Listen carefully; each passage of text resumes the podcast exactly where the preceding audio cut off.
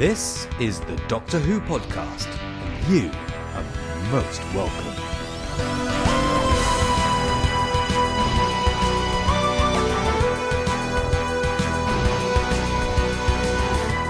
In this episode of the Doctor Who podcast, we find out what you, the listener, thought of this year's Christmas special.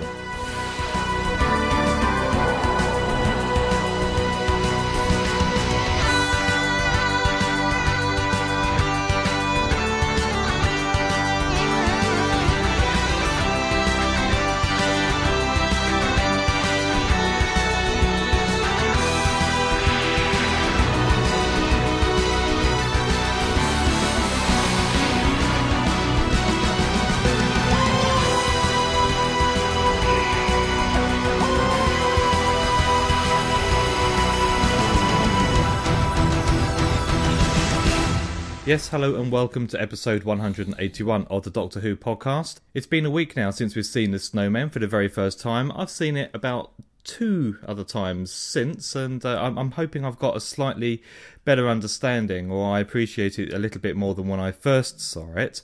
Um, and I'm I'm going to hopefully discuss my newly informed opinions with Ian. Hello, Ian. Hello, James. Hello. What did you think of the Snowman? I really enjoyed it. I thought it was a great episode. Um, it's uh, uh, to me, it's less of a story and less about the villains and more of a character piece because I thought Yeah. it was totally driven by the interaction between Clara and the Doctor, and I really, really loved that interaction. And of course, you had Strax and Vastra in there as well, pr- primarily Strax.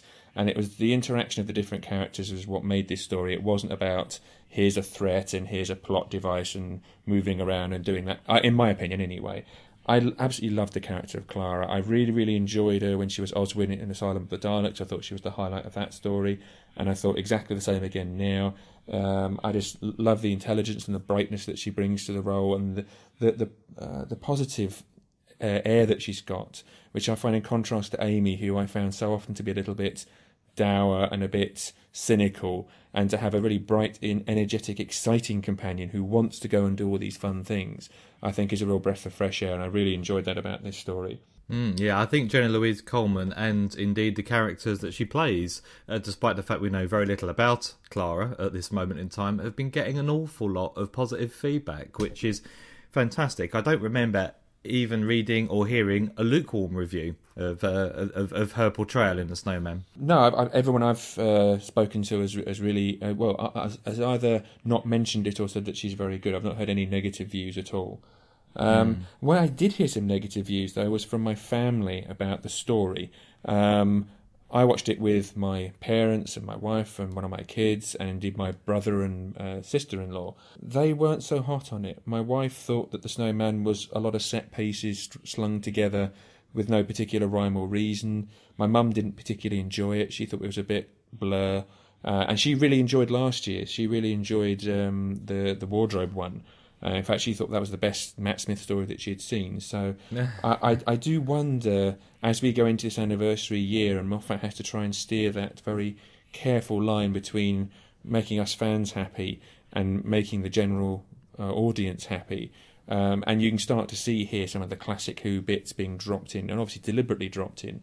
I do worry a little bit that uh, he's going to have to be very, very careful how far he turns that dial. Yeah, I'm I'm, I'm wondering how far fandom opinion has now moved away from the casual viewer and. Uh, you know, the Doctor Who fan inside of me really doesn't care. I mean, that's very, very selfish.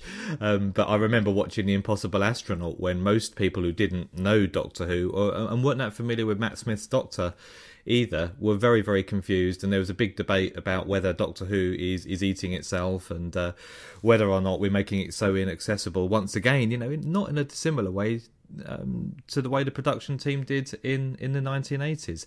But I, I've got to say, at this moment in time in Doctor Who's history, I'm I'm loving what we're seeing on screen, and uh, I'm I'm very interested to hear though what listeners think. Um, you know, similar kind of experience. If you watch this episode with someone who isn't as into Doctor Who as you are, what did they make of it? I mean, Trevor made the the comment uh, on our review show that his parents would probably have difficulty appreciating this episode of Doctor Who, despite the fact they're familiar with Doctor Who uh, of the past. So um, yeah, I'm I'm interested. I think that would be some really good subject matter to get into in a future DWP. Before we get into hearing what you thought about the episode, dear listener, got a little story to tell you. Now, episode 180, as you know, was Tom, Trevor, and I sitting around after just having watched the snowman for the very first time in my case and just shooting a breeze about that particular episode and what we thought of it. What you didn't know, because we didn't tell you, was that there should have been four of us, and Leeson should have been there as well. And sadly, he experienced what he described as some technical difficulties. Now, he tried to dial in, he tried to join us, but failed.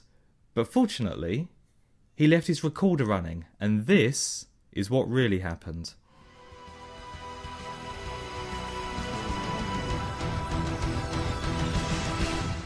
Hello and welcome to, well, I suppose we've got to call the Christmas special of the Doctor Who podcast in the absence of any witty Hello? set of scripts this year. Trevor? Real life has got in the way, I'm afraid. Tom? Uh, you've got three wise men James? talking about an hour's Can worth you- of television. can you see me? Screens at the time of recording. I'm, I'm here.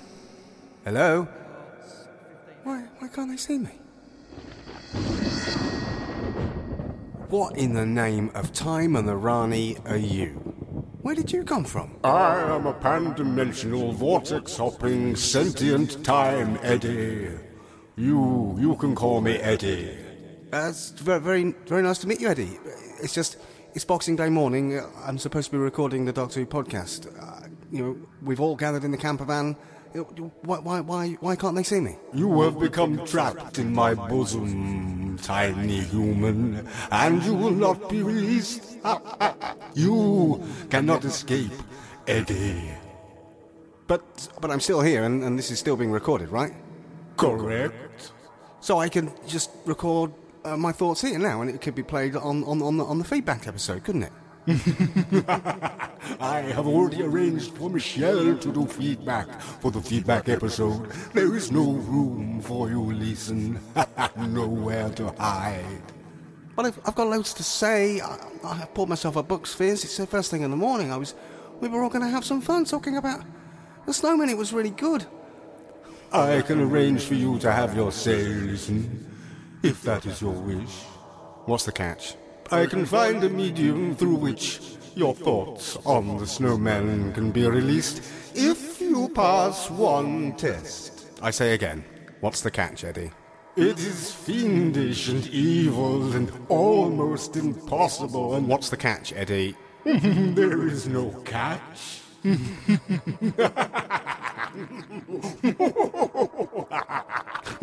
Eddie, I've been watching Doctor Who long enough to know that anyone with a maniacal laugh like that, uh, there, there's a catch. There's a catch attached. Uh, there may be a small catch, I, I concede.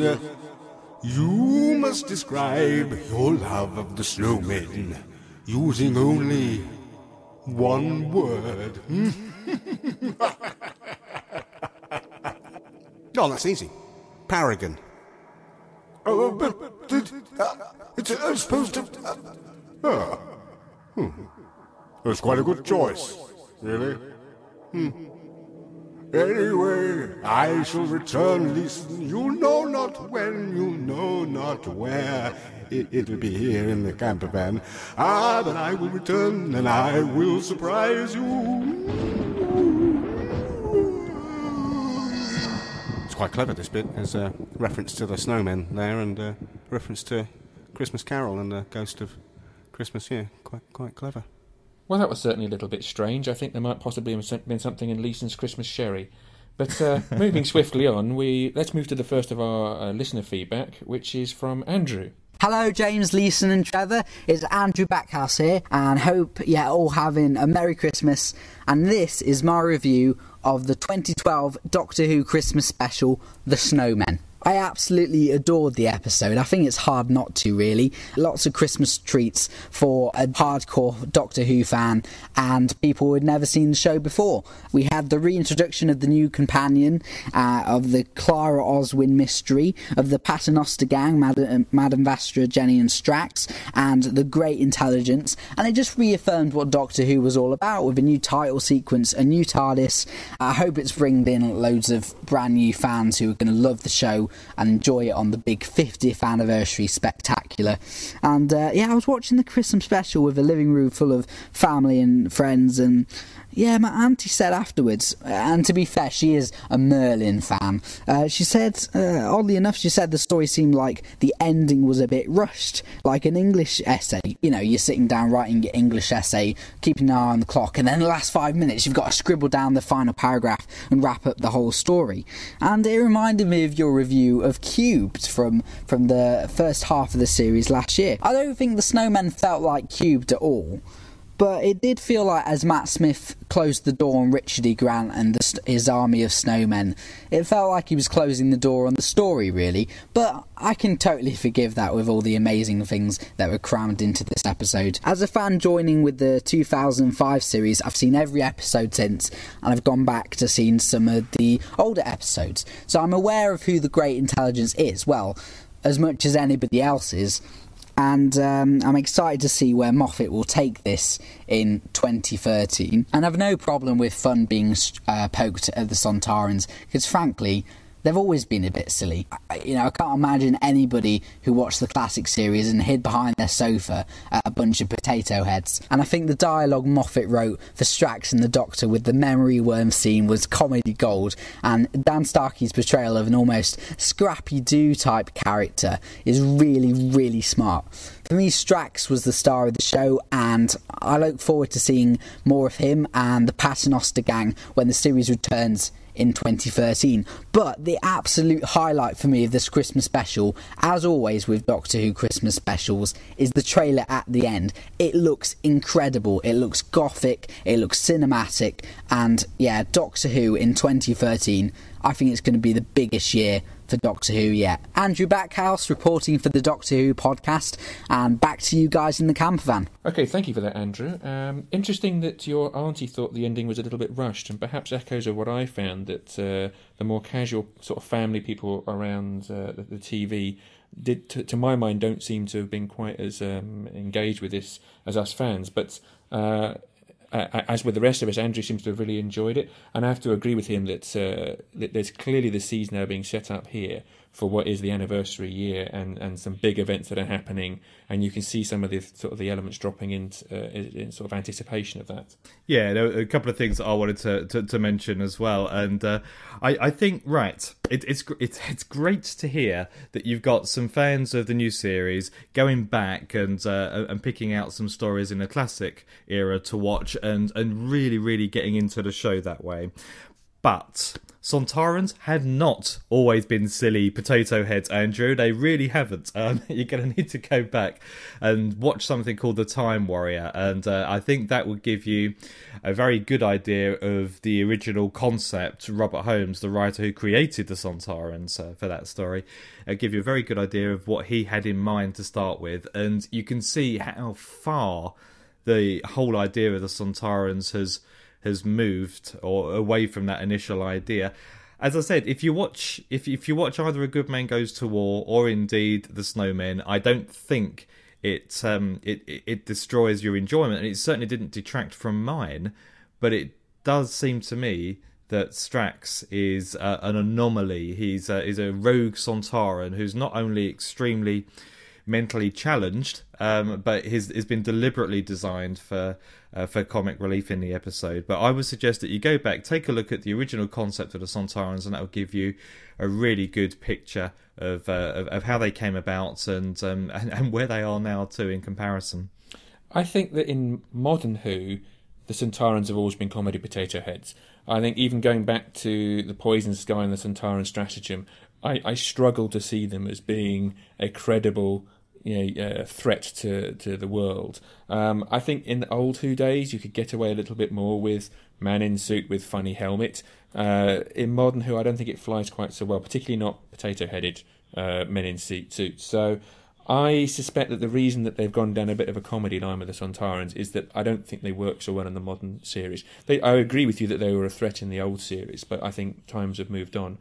Um, as for Strax himself, he's inherently conflicted. You know, the Doctor did something to him. I mean, back in Good Man Goes to War, there was this suggestion that there was some deal with the Doctor that for punishment he was going to be uh, a nurse. Um, and we don't know what the backstory is there, but clearly the Doctor has forced this Sontaran to behave out of type, and that makes him in a very conflicted character. And it's that conflict that's the funny. That's where the, all the, the, the comedy's coming from. I wouldn't necessarily say he's stupid. I don't think any of the Sontarans strike me as being Albert Einstein. But when you take um, a not massively intelligent character and do this weird conflict to them, I think this is what you get. And I'm I'm quite happy with Strax, and I enjoy seeing him on on the screen so much, and I enjoy his interactions with the Doctor so much that I'm prepared to hand wave all kinds of excuses and reasons as to why it's happening, just so I can enjoy more of it. I mean, I enjoy his portrayal certainly, but he is thick, Ian. Uh, there's no question. I mean, you look in the Snowman. There is so many incidents where he's he's just he comes he comes out with very very silly lines, and as I said, I, I don't have a major problem about it, or I don't have a major problem with it. But um, as as to whether or not it's impossible to have a story featuring Sontarans as a fairly serious alien, I'm I'm not so sure, and I think this this um it's mentioned in another point that Andrew raises towards the end, and that was well, first of all, he says that the best thing about this episode was the trailer at the end, which is slightly concerning if you enjoyed a trailer far more than the actual episode you've just seen. Um, but there are Sontarans in that trailer, and they don't look comedic in nature to me. I mean, I realise you only get a a couple of seconds, but um, I'm wondering whether or not part two of season seven is going to show us a serious or a reasonably straight Sontaran story. And if, if that's the case, then we'll be able to see, you know, how good they can be in the modern era. Well, let's wait and see. I think also that our, our next listener has also had uh, some similar thoughts about uh, the, the conversation you guys had last week about Sontarans. Uh, mm. And that's from Samuel. Hey there, Doctor Who podcast. This is Samuel Lewis from TSCN.TV. I just wanted to send some feedback on the snowman. A lot of my thoughts are going to echo yours, so I won't repeat a lot of them other than the ones that really stick out in my mind. Funnily enough, I think the story was a background. It was just to introduce us to a whole lot of things. Um, the title sequence, whenever Matt Smith's face showed up, I nearly fell over. It was fantastic. I'm a fan that started with New Who and got into Classic Who. So it's nice to sort of see a merge point finally happen between the two just with that face. The console room is fantastic. If you look on the left side of the console, the part I noticed was that big round screen thing on the panel itself. It actually looks like a part of Tom Baker's console, and I don't think they screwed up on that. I think they did that on purpose. Obviously, they're they're clear that it's the 50th anniversary, and they intend to make all sorts of homages as they possibly can. As for the treating of the Sontarans issue that's showed up several times, funnily enough, you've got to keep in mind that it is just one Sontaran that we are looking at. There's only been one Sontaran since Steven Moffat has come back, other than the one that showed up during the Pandorica, and that one seemed like a proper Sontaran. So, especially considering I'm looking at the trailer and it doesn't look like that Strax in the full suit of armor. And if it's not, that means we may be getting a full blown Sontaran story. Now, if that happens, then we will get to see what Steven Moffat does with the Sontarans and whether or not he just made Strax an idiot, which I think is actually more likely than making all the Sontarans that way. So, give Moffat a chance in this one, and I'm looking forward to seeing what he could do with Sontarans. So anyway, love the podcast as usual, guys. Yes, thank you, Samuel. Wonderful piece of feedback, and I have to say, I think this is probably um, the best commentary on Strax and Sontarans I've heard so far. Um, I, I, like the idea that Strax is is just you know a one-off for whatever reason. It could have been to you know for the reasons that you, well, I'm sure it is for the reasons you alluded to earlier, Ian, uh, about him being in the Doctor's debt. Uh, but I also think there's probably something gone wrong in that in that gene pool. Um, but we'll, we'll, we'll have to wait and see. But yeah, something else you mentioned as well, Ian, at the beginning of um, beginning of this podcast and that's that the story here is fairly secondary, and that echoes exactly what Trevor said last week. And the the main emphasis here is the character interaction between the Doctor and and Clara, and to a degree the um, pattern. How I'm never going to say that word. What is it, Ian? Paternoster. That's it. Thank you very much. That crowd. Um, I, I, I think this story was all about character, um, and I, I love the way that they've got Richard E. Grant um, with practically zero character at all to to act as a bit of a um, a, a, conflict or a contrast to, to, to, the general tone of this story. But uh, as, as far as I'm concerned, yes, it was uh, it was an extremely strong episode uh, in terms of character development. I've got to agree also about the new console, um, which, uh, as everyone has observed, is very old school, and I'm really, really loving the new console. I have to agree a little bit with what you guys were saying last week that for all they looked gorgeous, the the modern era consoles with all the sort of sticky on bits and bits of junk it was a nice idea, but it doesn't make a huge amount of sense. And um, to go back to what was the the more scientific looking console, and you know something that you think someone would actually have seriously designed to steer a ship. I, I'm I'm enjoying seeing that. I also think that this is a very deliberate step that one way or the other in the anniversary year, we're going to see the old TARDIS console rooms, even if it's just in documentaries, although I suspect we'll see it in more than just that. And by designing the modern console this way, it makes a lovely doorway for modern Who fans who've never seen any classic Who to understand why the, the old console room looks the way it does and to sort of link the two and make the transition easier for them. Yeah, I'm, I'm not sure whether or not we'll get to see the old console room again. Um, of course, within The Doctor's Wife, you got to see pretty much an entire panel of, uh, well, I guess what you would describe as um, the old school TARDIS, you know, that um, could have been the fourth, fifth, or sixth Doctors or seventh Doctor's TARDIS. But I, I, I don't know. I mean, I, I do quite like the minimalist feel. Uh, I, I said really in the last podcast the only thing I didn't like was the revolving carousel thing at the top. But uh, again, looking at this through um, someone who hasn't got the history uh, with um, with with Doctor Who, they're not aware of what's gone past. Would they see this as a a step back in terms of um, you know simplicity? Because the set is very bland and it is almost in keeping with modern day sci-fi programs. Um, I, I, don't think that uh, it'll be a huge jar to, to modern viewers. Uh, I think it's just a progression. They've gone from one to the other, and um, yeah, uh, we, we, went to the sort of uh, very complex two level thing with the uh, the steampunk TARDIS, and this goes back a little bit simpler. Although I think there's still a gantry around uh, the outside. Yes, there is. Yeah. Um, I don't think that they'll particularly raise an eyebrow about it. I think it's only us uh, old Who fans who look at it and think, "Oh, I can see a little bit of Tom Baker's console in there," that are going to read yeah. more into this than than they will.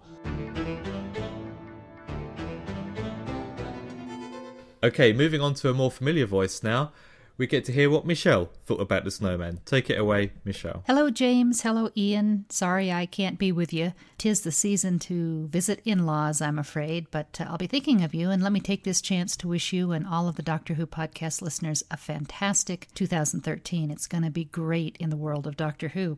Speaking of which, let's talk about the uh, Christmas special a little bit here. Right off the bat, I liked the opening sequence. In fact, I watched this with my son snuggled right up beside me, which is the best way to watch a Doctor Who Christmas special. He didn't know there were going to be new opening titles, and it caught him by surprise, and he was absolutely delighted. He was so excited that they had changed, and he said, They're awesome! His favorite part, I think, is the end where the TARDIS doors open onto the story itself. So, who am I to argue? I'll also uh, say that I, I, think I like the, the new TARDIS redesign. In the last episode, you mentioned the circles above the console that rotate. Somebody mentioned uh, not caring for them because it reminded them of a carousel. Interesting image uh, related to this Christmas special because the snowman had such a strong vibe of Mary Poppins running through it. And um, a carousel is one of the things that uh, features. There's so many images in this that relate to, to Mary Poppins. Of course, Clara is such a Mary Poppins character. I mean, you have a governess who teaches a, a distant father how to love his children, one of the main themes of Mary Poppins. She spends her downtime hanging out with the, the lower classes. I didn't exactly dance with chimney sweeps, but we weren't too far off there as the barmaid. She uses an umbrella to rise up into the sky, albeit with the help of a, of a ladder. This is interesting. It's going to lead me into probably the first kooky theory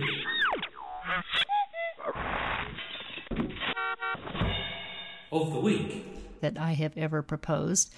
but bear with me on this one. There's been speculation about the possibility someday uh, of a female doctor. I would submit that if you were to search literature for a female character that uh, sort of was the equivalent of a female doctor, you could do worse than look at Mary Poppins. You know, you have a character that's witty and clever and that sweeps in and solves other people's problems and then flies off uh, into the stratosphere, uh, up into the clouds, not unlike our, our doctor here. But it got me thinking when when we saw that Clara's birthday was November 23rd, then my mind started speculating. I mean, for instance, you know, here we have this Oswin Oswald character who has several representations or perhaps incarnations scattered throughout time and space. And by the way, let me give a little nod to uh, James, a different James from the 49 Up podcast, uh, which is a new podcast uh, that has just gotten started by a couple of Doctor Who podcast forum members who connected via our forums and are, are now producing a, a podcast in honor of the uh, anniversary year. But that James uh, commented, "Gosh, it must have been a month ago on on their very first episode about his his kooky theory that Oswin Oswald was going to be like Scaroth from City of Death and and be uh, splintered into pieces throughout time and space." But here you've got this character that appears in different points in time and space. Boy, she's got to be at least as clever, if not maybe cleverer, than the Doctor himself. And there's kind of a, a, fun line in, in the Christmas special where they are running away from the ice woman, and Clara grabs the doctor's hand and drags him down the corridor. And the doctor is complaining. He says, I do the hand grab. That's always me. So, uh, do I really think that Clara's going to turn out to be the 12th incarnation of the doctor? No, that's what it makes it a kooky theory. Hey, I've never provided a kooky theory before, so I thought it might be time to venture out on thin ice. But uh, yeah, there you have it. At any rate, I think Clara is a wonderful partner for the Doctor, certainly a, a, worthy companion. That really is my favorite part about this Christmas special is the character of, of Clara, the interaction with the Doctor, and the way they set the seeds for the, the mystery to come. My favorite sequences in the, in, in the show involved her. I love the two scenes up in the clouds. That first sequence where she runs around the outside of the TARDIS while the Doctor is opposite her was such a tease. I thought for sure she was going to go into the TARDIS and then be all cocky when he came in after her, but no, of course, she runs back down the ladder. There were a couple elements that I wasn't excited about. I don't think uh, the villain, uh, and in this case, I, am talking about the Great Intelligence, um, I don't think it worked as well for me as it could have. I was a little disappointed in the snow globe prop. Maybe they took the budget and used it on the remodel of the TARDIS and saved it on the snow globe, but I didn't find that tremendously convincing or tremendously scary. Minor niggles, minor niggles. You know, if Tom asked if this was a hit or if this was a miss, I'd definitely say this was a hit as far as Christmas specials go. I wonder if this is the beginning of a pattern that we'll see throughout the upcoming season where perhaps each story features an element from one of the past doctors, not necessarily the doctor uh, themselves or the actor themselves, but you know perhaps a villain or something that's particularly characteristic of that doctor's era. Uh, that could be one way that they choose to celebrate the anniversary year. So have to watch as it unfolds. Wonderful. Thank you, Michelle. That's a really interesting analysis of the show. I, I think we can summarize it in, in, in a couple of things. Mary Poppins, yes, without a shadow of a doubt. And I mentioned that on um, on episode 180 uh, when we were reviewing the snowman. I didn't extend the analogy to the carousel with the horses, of course, within the TARDIS, but I guess that is perfectly valid. Uh, uh, cloud scenes. Again I will always associate with, uh, with, with Mary Poppins and Jenna Louise Coleman had the umbrella. So yes there were an incredible number of, of Mary Poppins references here. I hadn't actually picked up on it quite so strongly when watching but in retrospect yes I can very much see the, the vibe through it. And it certainly felt familiar when I was watching but I hadn't put the name to it. So I, I think you're both onto something there. Mm. Um, I did also love Michelle's kooky theory about the Clara perhaps being the Doctor. Uh, I don't, I don't believe it, um, but I'm fascinated to see uh, wh- where we're going here. Uh, my my original thought was that um, Clara would turn out to be Oswin, and in that uh, respect, I'm kind of right. But equally, I thought that um, Oswin was going to have survived somehow, and that seems to not be the case. I was mm. genuinely shocked in this episode when Clara died and stayed dead.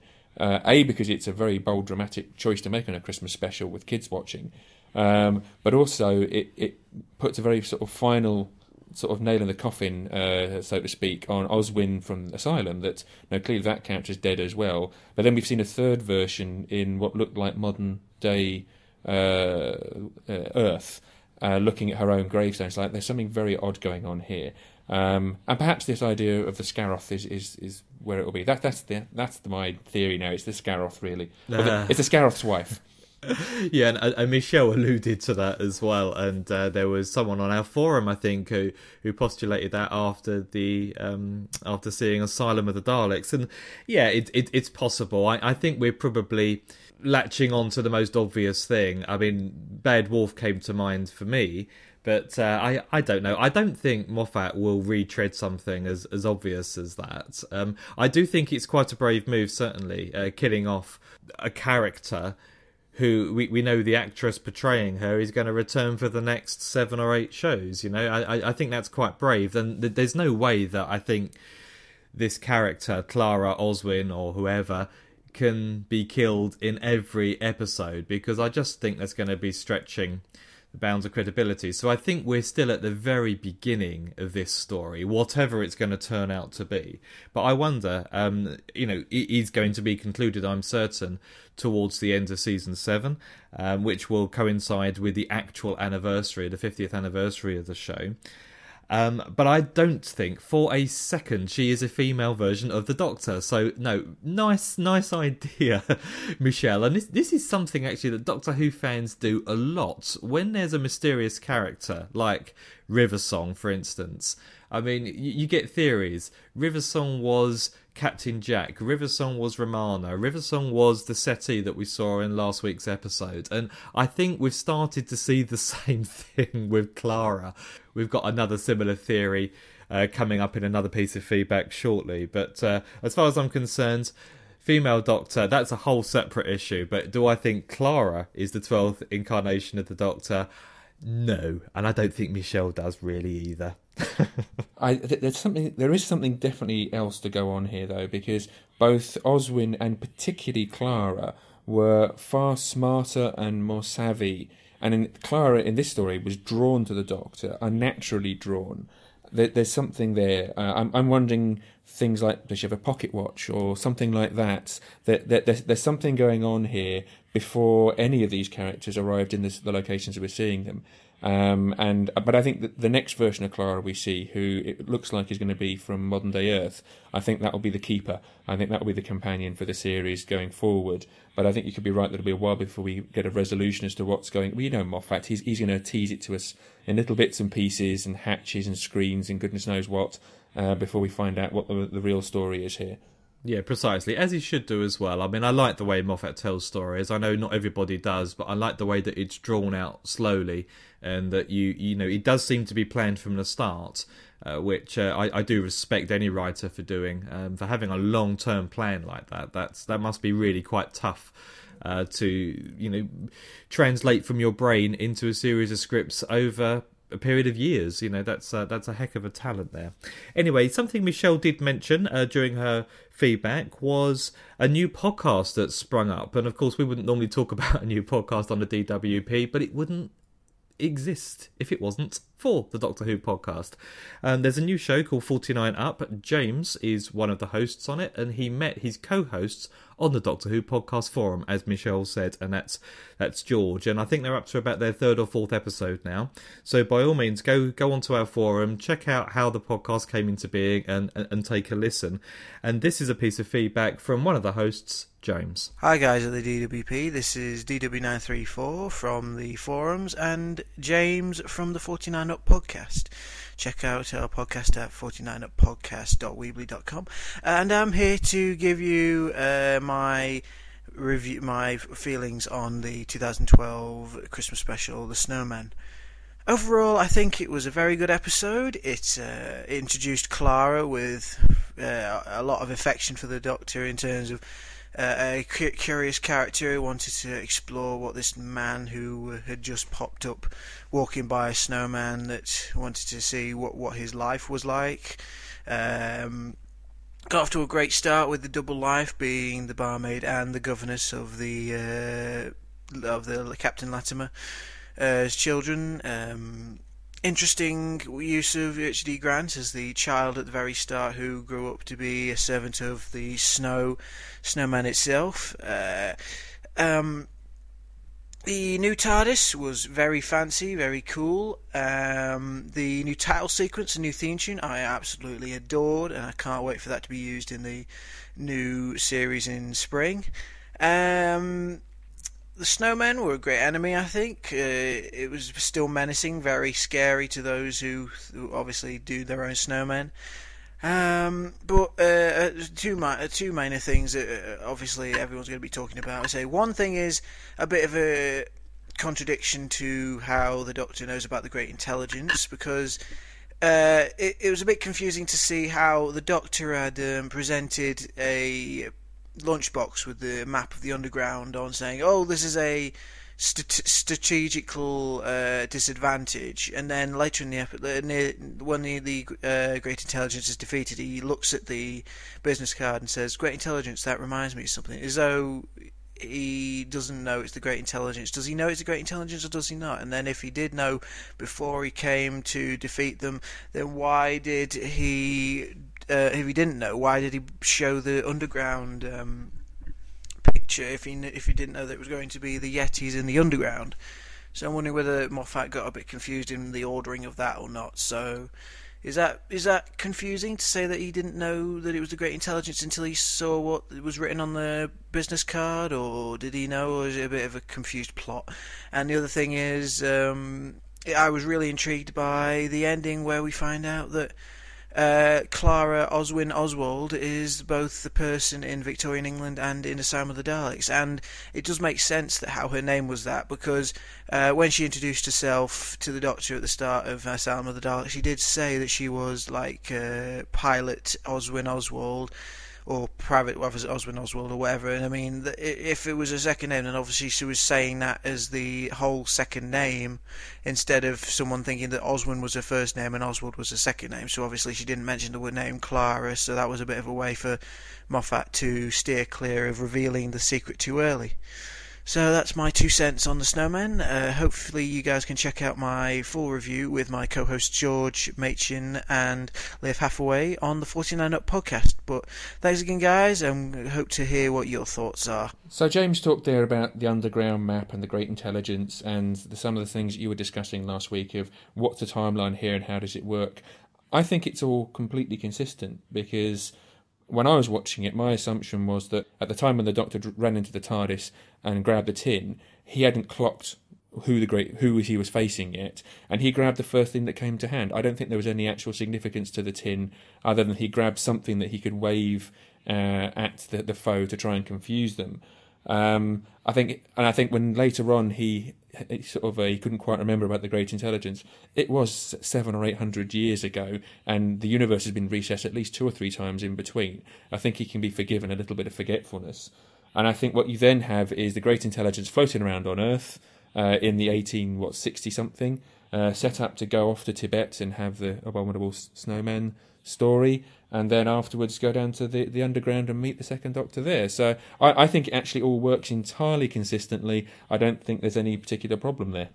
I, I think if you accept coincidence upon coincidence, then yes, it does. And it is something I picked up on after watching it. I thought the doctor had realised who he was dealing with when he was waving his lunchbox around, if you excuse the uh, the phraseology there. But uh, I, I think James, listening to your feedback after I recorded the review show, um, I, I, I think I backed down a little bit too quickly um, when I was having this conversation with Trevor.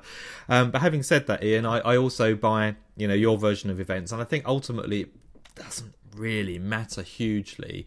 Um, I, I don't really buy the Doctor being forgetful uh, for a couple of reasons. One, yes, he's very old, but all Time Lords are old, and they do have uh, the ability to go back and check things via the Matrix, or they did up until Gallifrey was uh, was destroyed. But I, I, I also think it's far too a convenient a plot contrivance to have the Doctor go, well, you know, I was only in my second incarnation, then I can't be expected to remember stuff going back a thousand years or so. I, I think that's a little bit too easy for writers to fall back on. And not only that, you know, we, we're trying to assess and view Time Lords in human terms. And yeah, a thousand years for a human would be a very long time, but it's not. You know, and the Doctor draws um, very distinct differences uh, when describing the Time Lord race to his companions or other characters in, in many stories, saying, Look, we're not like you. And, and I can't think he's going to say, Well, one of the things that we have got in common is that we can't really remember more than about 80 years without our memories starting to fail.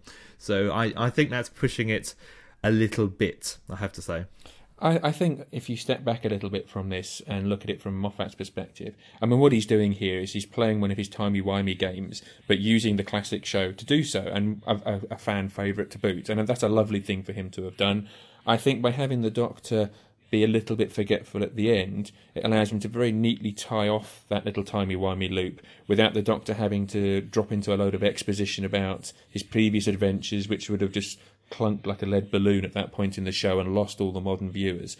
And it's, it, I think it's a little bit sort of a, a, plot artifice to let him move on. Yeah, possibly. I don't think he should have explained everything. Uh, what, what I do think is a really interesting concept is does or do the events in the snowman actually make the abominable snowman happen? I, I, think so. I think that's exactly what Moffat has done. Is he's created one of his little timey wimey loops where it's because of the Doctor and how he chose to defeat the Great Intelligence in this instance that um, we then have him going to Tibet and doing a not dissimilar story there, and then down into the London Underground and, and using uh, the London Underground map, which means that in a very convoluted way, the Doctor has almost created UNIT now. So oh, goodness me, you really do need to be of great intelligence to get your head around that one. But but yeah, I mean, ultimately, I really enjoyed the Great Intelligence's presence in this story. I think it was used quite well. Uh, yeah, you know, I had to go back and think, well, when did he actually realise he was, you know, he knew who he was dealing with? And I think I think you're right, Ian. I think it is towards the end of the episode, not when he started uh, challenging Simeon in his office. Um, but yeah, Simeon as well. I mean, he's an interesting character, and uh, and James mentions him a little bit here as well, particularly in his childhood. Um, and and I don't like the idea of of having a, a, an orphan or someone who's very isolated as as a child grow up to become evil or a, a villain, and, and and that's used a lot, not just within Doctor Who, but certainly within other um, other stories as well. Well, it's not a huge uh, uh, distance away from Kazran a couple of years ago exactly, in, the, in, the, Christmas yeah. Carol, so it's it is a little bit of a Christmas trope of sort of the the, the, the Scrooge-like humbug loner. So you, you, can see why people reach for it as a, as a touchstone in these stories. I suppose so. I suppose so. It just doesn't seem to be very many stories of uh, someone in similar circumstances becoming a, a, good, a, a, force for good in the universe, and um, you know that's that's probably makes for a far less interesting story. Perhaps there you go.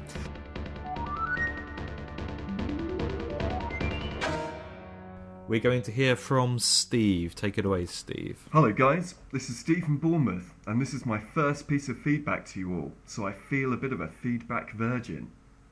Firstly, I'd like to say how much I enjoy the Doctor Who podcast. I listen to it on the iPhone whilst I'm cleaning my flat, and it keeps me very entertained, so thank you. The Snowman, what a great episode! Like you mentioned in your review, this is New Who as close to Classic Who as it has ever been. From the titles and the new version of the theme, it was excellent to hear the da da da da da da da back to the revamped TARDIS, the experience nearly brought a tear to my eye. Anyway, to avoid getting emotional once again, I'll move on to the main point that I wanted to make in this feedback, which you may think is worthy of being. Kooky theory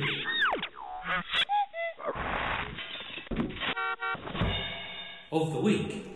Clara Oswin appears in Asylum of the Daleks and then disappears again, only to reappear in The Snowmen. Early on in the episode, Clara spots the Doctor through a window and starts waving to him. He responds with a sheepish wave back. Clara tracks the Doctor down with relative ease, despite the Doctor's musings to Madame Vastra that this is nigh on impossible. When the Doctor and Clara climb the ladder to escape from the ice governess on the roof, she tells the doctor to go first, saying, I'm wearing a dress. Eyes front, soldier. Does this sound familiar? Donna Noble appears in The Runaway Bride and then disappears again, only to reappear in Partners in Crime. Early on in that episode, Donna tracks the Doctor down with relative ease, even though he finds the situation highly unlikely, and her first encounter with him is to start waving to him through a window. I'm wearing a dress, eyes front, soldier, is exactly the sort of thing that Donna Noble would say. My hypothesis is this Clara Oswin is, in a timey-wimey way, a future version of Donna Noble. Well, here's hoping. Well, from from one kooky theory of uh, Clara being uh, the Doctor, um, we now have Clara being uh, Donna, or possibly the Doctor Donna. Um, I think Yes. thi- I think this one's a little bit further down the scale of kookiness, um, so I, I- I don't think I would uh, hold your breath too hard on that one. Uh, No, uh, I, I would agree, and this was the piece of feedback I had in mind when I was talking about um, Michelle's comments earlier. And yeah, I, I, I simply don't think that's going to happen. I mean, I, I think it, it's very astute of you, Steve, to pick out all of those comparisons.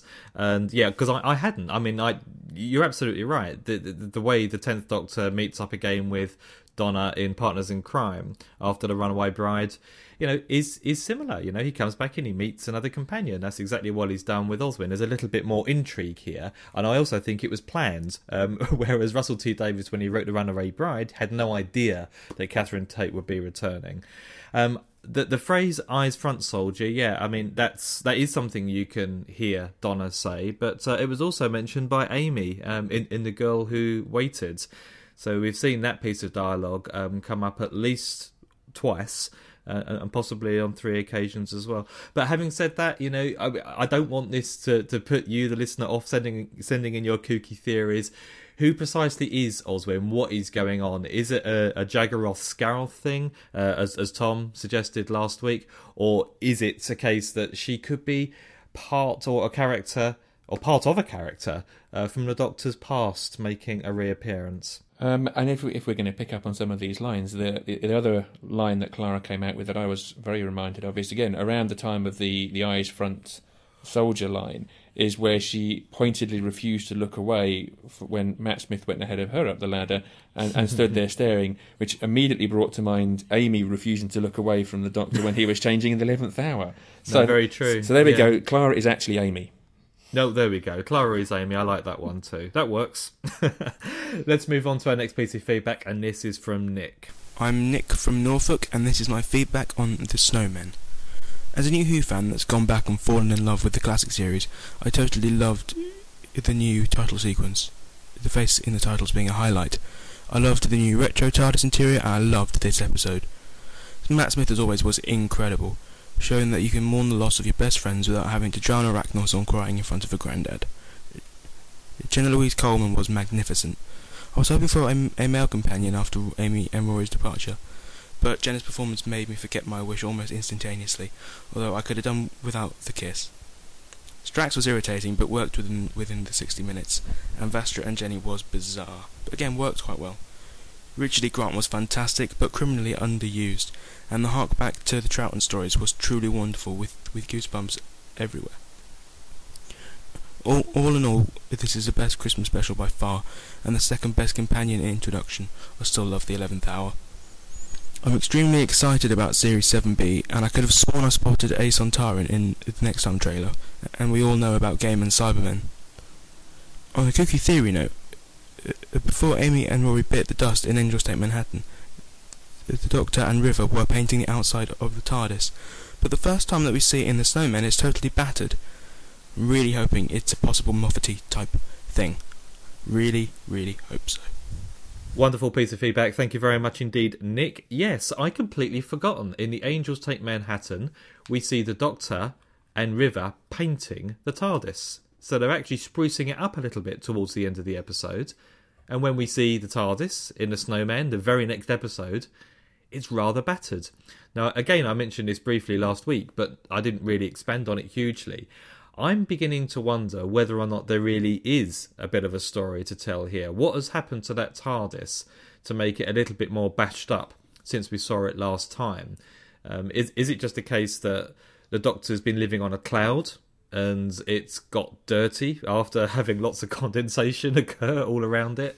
Or is, there a story to tell that resulted in the TARDIS interior having to change once again that we haven't seen yet? I'm a little bit confused by all, all the controversy that's popped up around this because my, and I've got I've got to go and review all the episodes concerned here in true fan fashion to check this. But at the end of uh, Angels Take Manhattan, the TARDIS was all bashed up because it'd been bouncing off of the time walls or whatever they were. And indeed, there was the line where uh, River was saying that Amy and Roy would have to stand around all day while um, the Doctor repaired the TARDIS. Um, so, and yes, they, they, they were starting to paint, but um, my assumption for the whole reason there's a new console and the fact that it's a bit bashed up is simply that it was still battered and damaged from that encounter. Um, it hadn't occurred to me that they might have cleaned it all up and then got it all battered again. And f- for me, Occam's razor suggests that actually it's battered because it was battered at the angel at the end of Angels Take Manhattan, rather than there being some mystery season six B lurking in there to to Oh. to, to, to rebatter it again.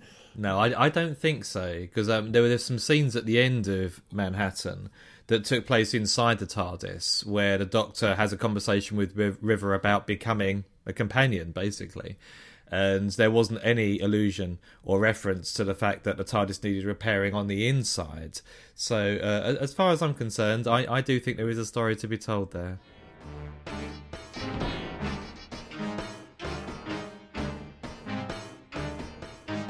We've got to the end of our listener feedback now, but uh, if you remember right at the beginning of this podcast, we were given the explanation um, for Leeson's absence from our review show, and uh, it was very up in the air as to whether or not he was able to to give us a review and actually let us know what he thought of the Snowman. But uh, I'm pleased to be able to say, time eddies aside, Leeson's managed to locate his record button, and this is what he thought. Hello, uh, Leeson Fisher here, uh, and the eagle-eyed amongst you will have noticed, well, will have noticed my absence from the Christmas review episode, and this was due again to me being stuck, stuck in an internet-generated time eddy.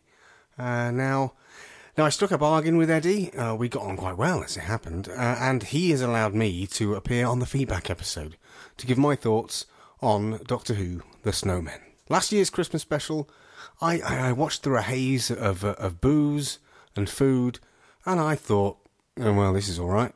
Uh, I'm never going to watch this again. This year's Christmas special, I watched through a haze of booze and food, and Well, where do we start? Well, the title sequence sobered me up. I, I got such an adrenaline rush from the title sequence. It was all of the things I didn't know I wanted in a Doctor Who title sequence that we finally got. I, I know I've not been entirely happy with, with theme tunes um, so far since the show's come back, and I know I've not been entirely happy by title sequences since the show's come back. But I, I couldn't have told you what I wanted. But now I can tell you what I wanted, and that that is what I wanted. It, it, was marvelous, and uh, and that got the show off to a to a to a winner as far as I was concerned, straight off the bat.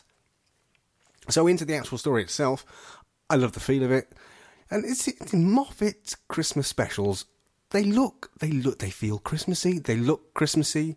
They he seems to understand w- w- what makes a Christmas special, what makes Christmas. Uh, I, I don't know. I don't know whether it's the night shooting because uh, Christmas Carol was also uh, heavily night shot or, or, made to look uh, uh, as though it was, and I think I think that has a large part to play in uh, in making it feel feel Christmassy. Some of some of the uh, the RTD ones, you, you get a lot of daytime, a lot of obviously plastic snow. Uh, you know, and there were scenes in this where there was obviously plastic snow.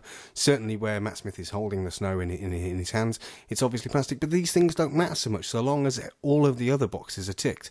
And for me, this did tick all sorts of other boxes for me. And those boxes, in no particular order, are Doctor in a Long Coat, excellent. I hope that's going to be the costume from now on.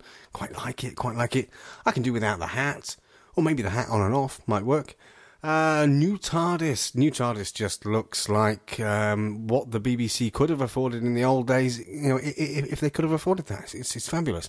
Uh, it's it's not quite your white, clinical, Apple-like classic series TARDIS, but it's as close as we're going to get, you know, in the world that TV is now and the way that TV has to be has to be has to be made. Uh, it, it it's a wonderful thing. It's a it's a it's a thing to behold. Uh, it's it is a near perfect TARDIS as far as I'm concerned. I love battered old TARDIS outside.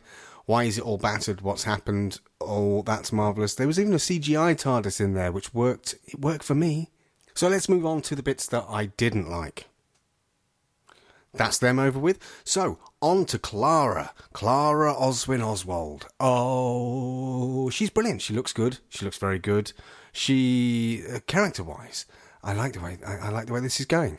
Uh, I, I have no idea where this is going, but I like it. I like a mystery. I like a Moffat mystery. I like the fact that you know you want you want to have it all explained to you. You want we wanted the Christmas special to explain what was going on with uh, Oswin uh, from the uh, Asylum of the Daleks and uh, how it's going to be the new companion. And you know, Moffat knows we want that. He knows we want that, and he knows that really we don't want to be told that. It's like it's like being told how a magic trick is done. Uh, Penn and Teller, uh, or, or there was a craze for, for showing how magic tricks were done a long time ago, uh, and you know it's it's fun, but it's very short lived funness. You know, he could have he could have explained it all. Bosh, there we go, Christmas Day. This is the mystery. This is the answer. But where's the fun in that? The fun, the fun is the journey. The fun is the journey to the end point. And the show seems to be going in, in you know, in a new and different direction. And if if I may say so, I think this may have been where where RTD possibly went a little bit awry in his few years that he had uh, in control of the show. He didn't see the opportunity to to ch- to ch- change the show with the change of companion, uh, and you know this is a wonderful opportunity, and Moffat has taken it by the neck. Uh, and this is me, uh, Leeson Fisher, um, finishing my feedback. I, almost getting that adrenaline rush again from from when I first saw the titles. I might have to go and look at look at the titles again. How many times have you looked at the titles? Go on, be honest. It's a lot, isn't it? Face, face in the titles. Okay, so let me get this right, Leeson. You were absent from the last podcast. You were absent from this podcast, and yet you still managed to take up eight minutes of uninterrupted airtime. Hmm. I think I might be doing something wrong here, Ian. He certainly seems to have a way with this. But perhaps we need to go and find our own time, Eddie, to try and sort of uh, sneak our way into other casts. Quite possibly, but uh, but in the meantime, we're going to be back in the new year with a whole load of exciting stuff. Uh, we've got a couple of interviews lined up for you. We're going to go through a short little mini series of what we classed as burning issues. So these are going to be highly contentious fan issues. We've got three podcasts coming up in uh, in January. We've got our coverage from Gallifrey. I mean, at the time of recording in, we've got six weeks before we get on a plane and fly out to LA. How how are you feeling about that? I, am looking forward to it. It'll be my, my first time going to something this size, so uh, it'll be very exciting. I'm looking forward to meeting lots of people there. Mm, yeah, well, Michelle, uh, not the least, hopefully. And uh, it, it's going to be a wonderful celebration uh, event, so we'll be able to bring you our thoughts and our reviews of that event. But the, one of the most immediate things we're going to be discussing, and it's always anticipated by our listeners and indeed the DWP hosts themselves, are our predictions for the new year. So we're going to be recording that over the next couple of weeks. So plenty to look forward to on the Doctor Who podcast in 2013. Ian, it's been a pleasure welcoming you back into the main part of the camper van, and hopefully it won't be too long before you come back, or, or, or you really comfortable in the annex now. It's always nice to come up here. The, the, annex is nice. It would be nice if we could perhaps have some heating down there. If we could perhaps uh, try and do a little whip round for a, a little heater, that would be nice. Well, it's going to get warm soon. You've only got a few months. Not much. Not much point in investing all our money in heating. Just put put a coat on him. Put a coat on. And listeners, we'll be back with you in seven days' time. Bye for now. That was the Doctor Who podcast, which you can find at thedoctorwhopodcast.com. If you have any feedback, please send it in to feedback at thedoctorwhopodcast.com. You can also find us on Twitter Facebook, and via the Doctor Who podcast forums. Thank you for listening. Take care.